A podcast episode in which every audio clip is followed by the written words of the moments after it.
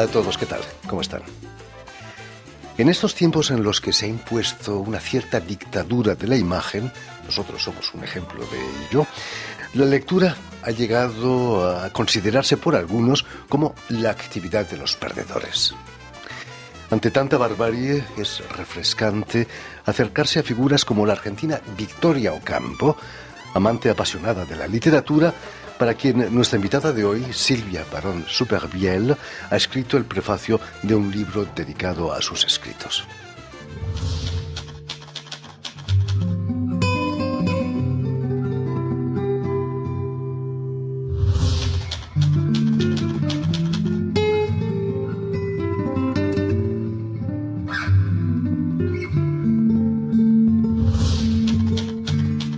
Precisamente para hablarnos de El Verde Paraíso y otros escritos, este es el título del libro, y también de la importancia de Victoria Ocampo eh, en la literatura del siglo XX. Silvia Barón Superbiel ha sido tan amable de, venir hasta nuestros estudios. Muy buenas tardes, Silvia. Muy buenas tardes, estoy muy contenta de poder hablar de ella como escritora, este, porque tuvo un rol importantísimo para la literatura argentina en, primer término, pero después toda la América Latina y los demás, porque hacía, tenía una, era editora, tenía la editorial Sur y entonces y traductora también.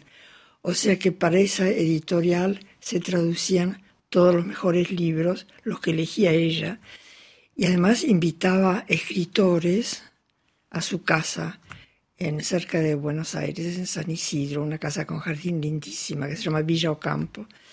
Y este, o sea que, no sé, toda la familia Gandhi, eh, él, la madre, este, Rabindranath Tagore, de todos lados, Albert Camus, por supuesto, quedó varios días en su casa, venían a verla y venían a dar conferencias y venían porque salía un libro de ellos en esta Ediciones Sur traducido muchas veces por ella.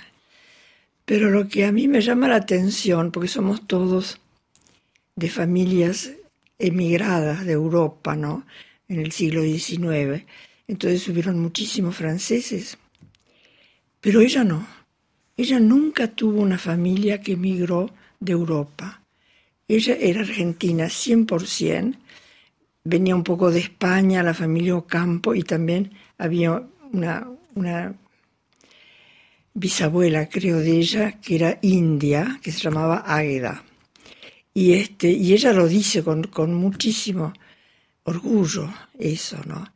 O sea que, ¿por qué eran seis mujeres?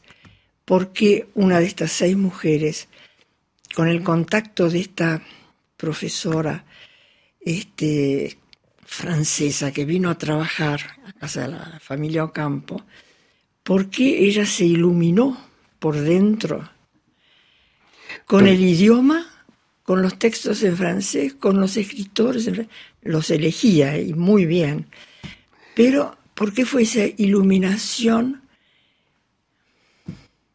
Ganas de, conocer otras cosas, la fascinación del francés. A, pesar de haber nacido en Buenos Aires y de ser de origen argentino, como nos decías, como tú, tenéis en común vuestra educación francesa, ¿no? Eh, en Argentina era importante eso, quizás.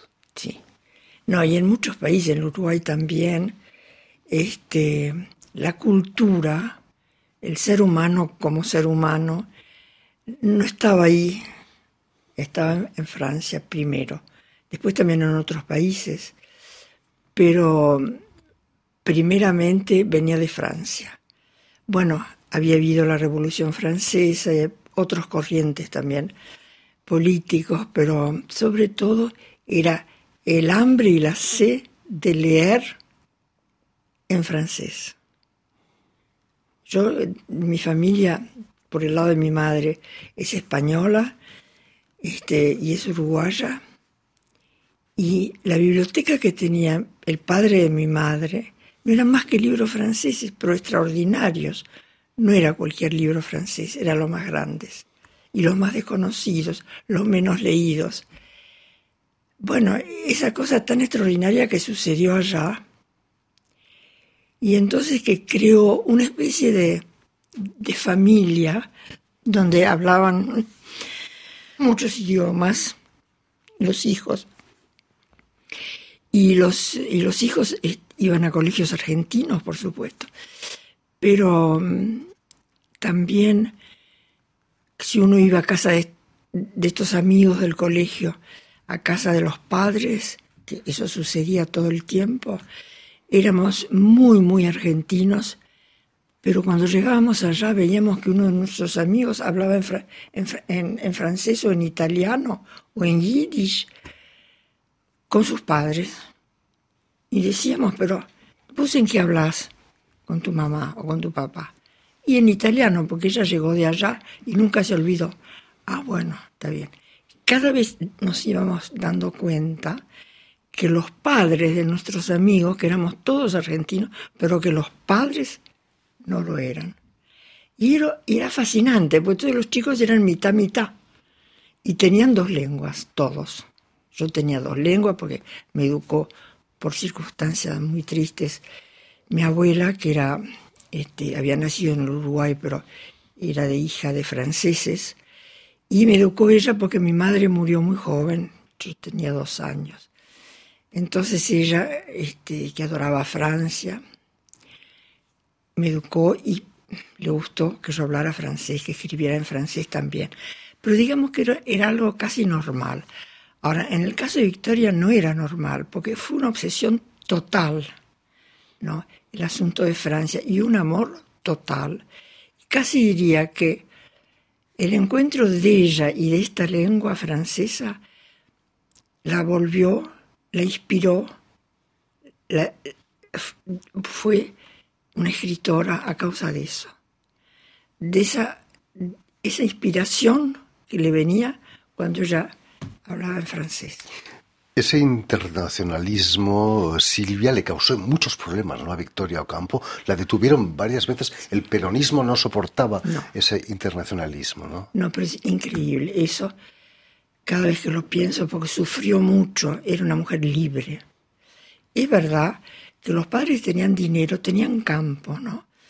Y como mucha gente allí, pues estaban medio despoblados esos países, ¿no? Entonces vinieron los españoles, los franceses, los italianos, poblaron, pero quedó siempre medio vacío. Entonces los argentinos que tenían dinero, la familia Ocampo, compraban tierras y todo. Resulta que los padres de ella tenían muchas tierras. Bueno, entonces, este, cuando ella empezó a crear sus casas de ediciones, que había dos, Sur, Ediciones Sur, que publicaba en varias lenguas, en francés, en inglés y en español, y otra que se llamaba Lettres Françaises, que publicaba nada más que textos de escritores franceses, y que dirigía Roger Caillois, un amigo francés que ella invitó a la Argentina y que vivió seis años en la Argentina. Bueno, este por qué y cómo. O sea que, y ella traducía también, ¿eh? traducía libros del francés al español. Y, también, bueno, y lo escribe en este librito, adoró la literatura inglesa. Era amiga de Virginia Woolf. O sea que, no sé, es decir, el hecho de cambiar para ella, y la familia era absolutamente argentina, las seis hermanas, los padres tenían campos, iban al campo, eran argentinos 100%. Y entonces, un momento dado, como se habló mucho de las ediciones sur, este, algunos periodistas, y por estar también, bueno, bien con, los, con las autoridades, que era Perón en ese momento, este, empezaron a criticarla ¿Pero por qué gasta todo el dinero en ediciones que son de extranjeros? ¡Qué horror! Hay que, hay que decir que para mí, toda la primera época de mi vida fue abertura total al extranjero. Pero desde que llegó Perón se cerró. Y entonces, este, no, es que en las casas y todo ponían, ponían este, todo el tiempo palabras así que decía extranjero, horrible. Y entonces ella, los periodistas también, para estar bien con el gobierno y qué sé yo, empezaron a decir, pues esta mujer está vendiendo el país al extranjero. Una cosa totalmente ridícula y que no era posible. Y no hizo caso, pero empezó a esconder todas las cartas, las correspondencias que ella tenía con escritores extranjeros y a darse los amigos de ella y todo eso. Y este, pero y un día vinieron, ella estaba en Mar del Plata, una casita que ella tenía cerca del mar, que le encantaba. Este, y vinieron a buscarla y la llevaron al Buen Pastor, que es una prisión hecho para las mujeres de mala vida, digamos, las prostitutas, y, este, y la dejaron un mes ahí. Bueno, también la buscaron a la madre de Borges y la, encerraron también todos sus papeles. Hubieron muchos escritores y justamente todos aquellos que tenían algo, un gran amor por la literatura de todos los países, ¿no? Abierta. Así que este, mm, sufrió mucho de ello. Se creó un comité ¿no? para la liberación eh, de intelectuales en Argentina. Aldous Huxley era el presidente, creo. Sí, sí, sí. Lo, lograron, ¿no? Lo lograron por Gabriela Mistral, que era una gran poeta este, y que había tenido el premio Nobel, Nobel, que era una amiga de ella. Y entonces la gente, bueno, se creó una enorme en Europa y en todos lados a favor de ella, y Gabriela Mistral, que recientemente había tenido el premio Nobel, le escribió a Perón y dijo, es una vergüenza lo que está pasando y cómo esta mujer está prisa con todo lo que está haciendo para la literatura. Y entonces la, la liberaron. Pero bueno. Era una mujer absolutamente libre, quizás para una, una chica, una niña de una buena familia, tendría que haberse casado. Se casó, pero no funcionó demasiado, no. ¿no? podía soportar el, el, peso del matrimonio. No, ni tampoco él, porque él era medio también nacionalista y este de una familia así conocida, qué sé yo, y no, no soportó nada. Y entonces este, estaban en Inglaterra y fueron al teatro, se acababan de casar. Se llamaba Estrada, él y Río Hermoso, todo, todo eso. Y fueron juntos al teatro y él le dijo, va a venir un primo mío y se va a sentar con nosotros. Vino Julián Martínez, el primo de ella, y se enamoró, pero inmediatamente, y le dio la mano en el teatro. Lo que no se hacía. Lo que no se hacía y además pero no lo había visto nunca. Lo vio, no, pero ella lo describe. Y, y entonces Estrada se fue, se divorciaron y no se casó con Julián Martínez, pero vivió 10 años con él y después se separaron. Una niña rica quizás hubiera podido dedicarse a la alta sociedad, pero ella gastó todo lo que tenía en la revista Sur. Sí. ¿No? Sí, sí. Es algo inaudito. Sí, y en hacer muchos libros también, porque ella, todo eso había que pagarlo, no, no había. Y este y todo todo pagaba ella todo. Y después también la venida de Roger Caillois en, en la Argentina que se habían conocido entre tanto y que había habido un fin que se habían enamorado él era más joven que ella.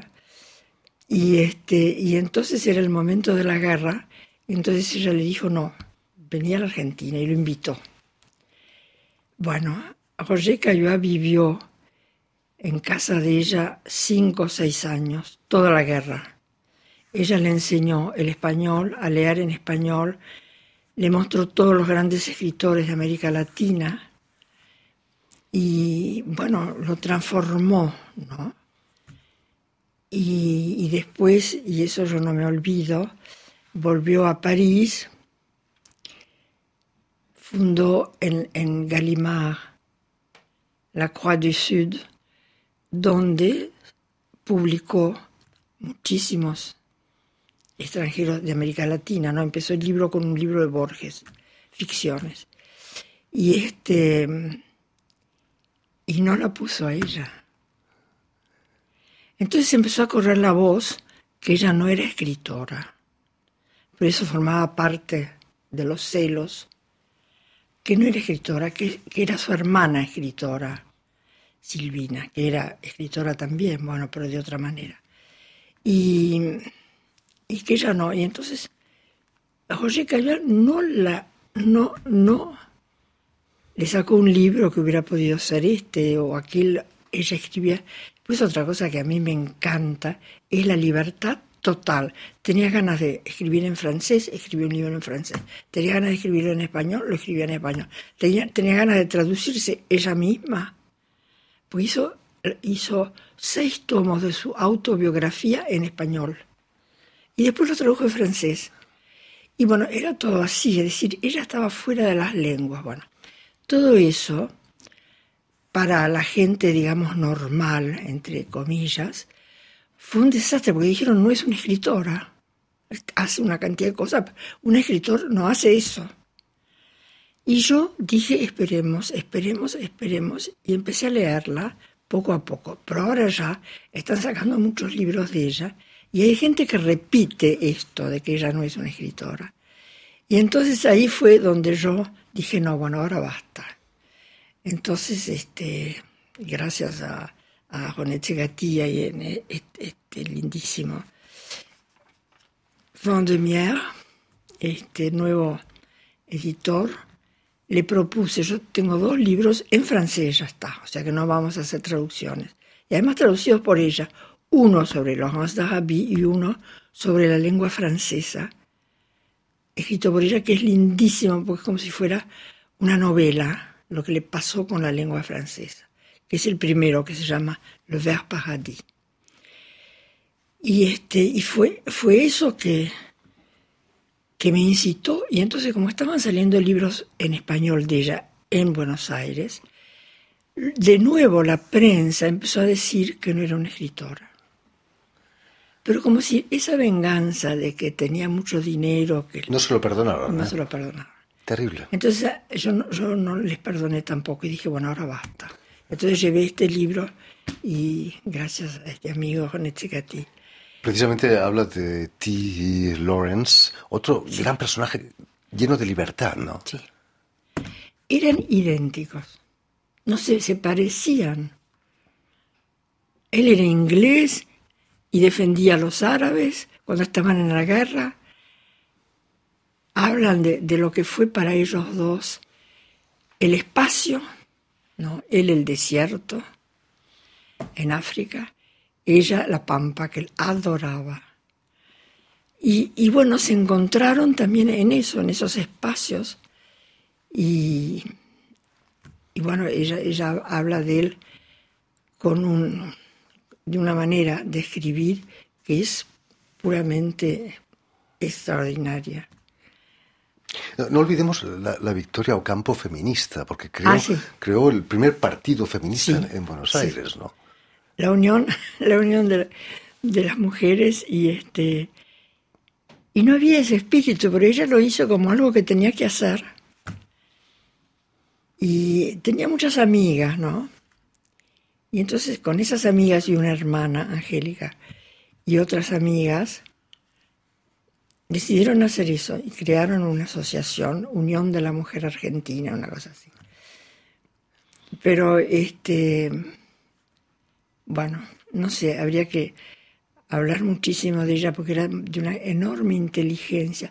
Y además a mí lo que me, releyendo mismo estos dos libros, ¿no? Le Ver Paradis y, y el libro sobre Lawrence, este, me doy cuenta que son dos libros que hablan del escribir, de escribir, de la literatura. No hablan más que de eso, de cómo ella lo sintió, cómo ella lo hizo, cómo ella sintió cuando leyó, leyó eh, Laurence d'Arabie, que eh, bueno, era el desierto la escritura, bueno. Y me parecieron tan magníficos, no los leí en francés como están, que dije, no, acá hay que hacer algo. En fin, pues, pues ya lo saben, todo eso y mucho más lo tienen en Le Vert Paradis, eh, El Paraíso Verde, y otros relatos de Victoria Ocampo, con un prefacio magnífico de, Silvia Baron Supervielle, que ha sido publicado aquí en Francia y en francés por la editorial Vendimiaire. Muchísimas gracias, Silvia, por haber estado aquí con nosotros. Gracias por habernos dado a conocer textos fantásticos. Y por ella. De Sir Victoria Ocampo. Y permíteme también que dé las gracias a Julian Lenk y a Vanessa Loiseau, quienes se han ocupado hoy de la realización del programa, y, también enviar un saludo muy especial a nuestros telespectadores. Hablábamos de imagen porque también tenemos telespectadores que nos siguen en toda América Latina, en Buenos Aires, por supuesto, gracias a la cadena Unión Continental Latinoamérica y también a la red TAL, que es una red que reúne televisoras públicas y universitarias de América Latina. Y a ustedes, muchísimas gracias por su atención y les damos cita para una nueva edición de El invitado de Radio Francia Internacional.